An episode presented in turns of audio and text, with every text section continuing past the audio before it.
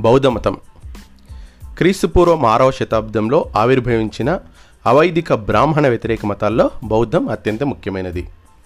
బౌద్ధ మత స్థాపకుడైన గౌతమ్ బుద్ధుడు క్షత్రియ కులానికి చెందిన శాక్య తెగలో జన్మించాడు. అందుకే బుద్ధుడిని శాక్య ముని అని కూడా అంటారు. ఇతడు క్రీస్తుపూర్వం ఐదు వందల అరవై మూడులో లుంబిని వనంలో ఇప్పటి నేపాల్ జన్మించాడు.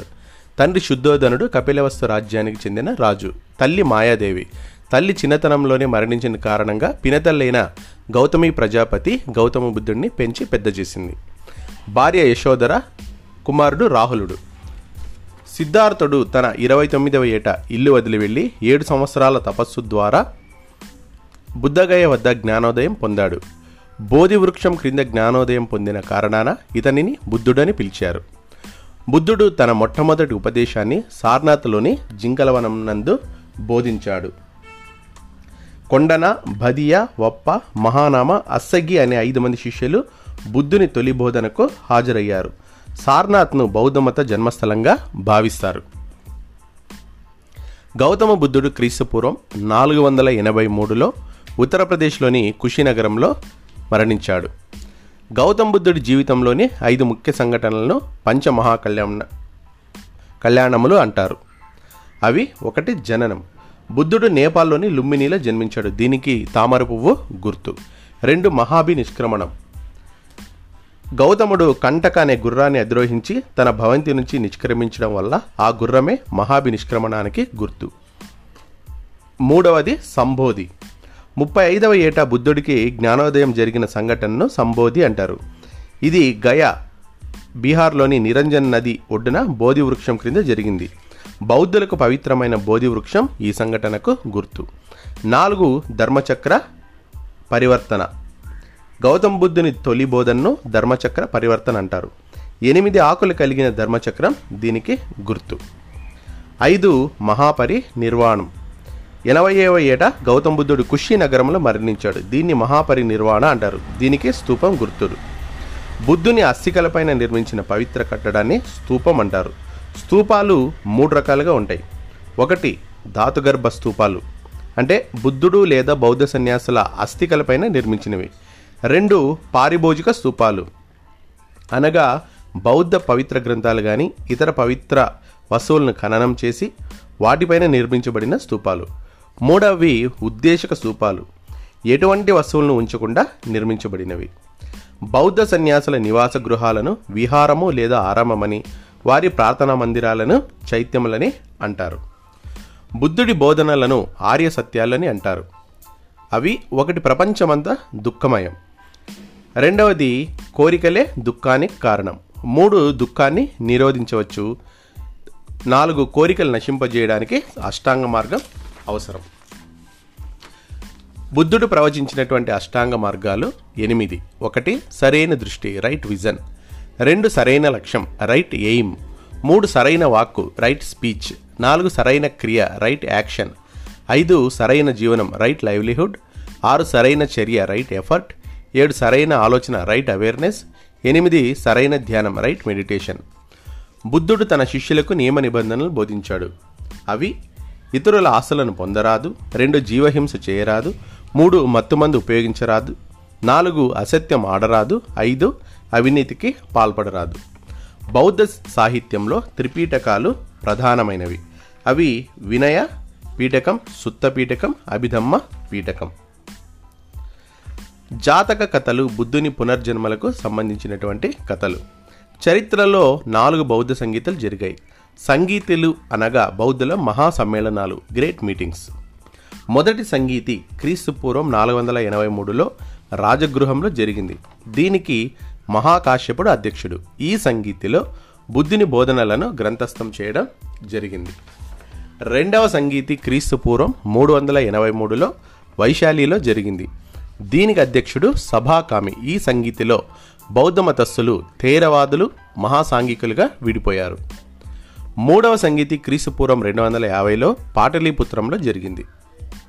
దీనికి అధ్యక్షుడు మొగలిపుత్త తిస్సా. ఈ సంగీతిలో అభిధమ్మ పీఠకం ఆవిష్కరించబడింది. నాలుగు నాలుగవ సంగీతి ఐ క్రీస్తు శకం నూరులో కాశ్మీర్లో జరిగింది. దీనికి అధ్యక్షుడు వసుమిత్రుడు. ఈ సంగీతిలో బౌద్ధమతం మహాయానం హీనయానంగా విడిపోయింది. హీనయానులు. హీనయానులు మార్పును వ్యతిరేకించేవారు.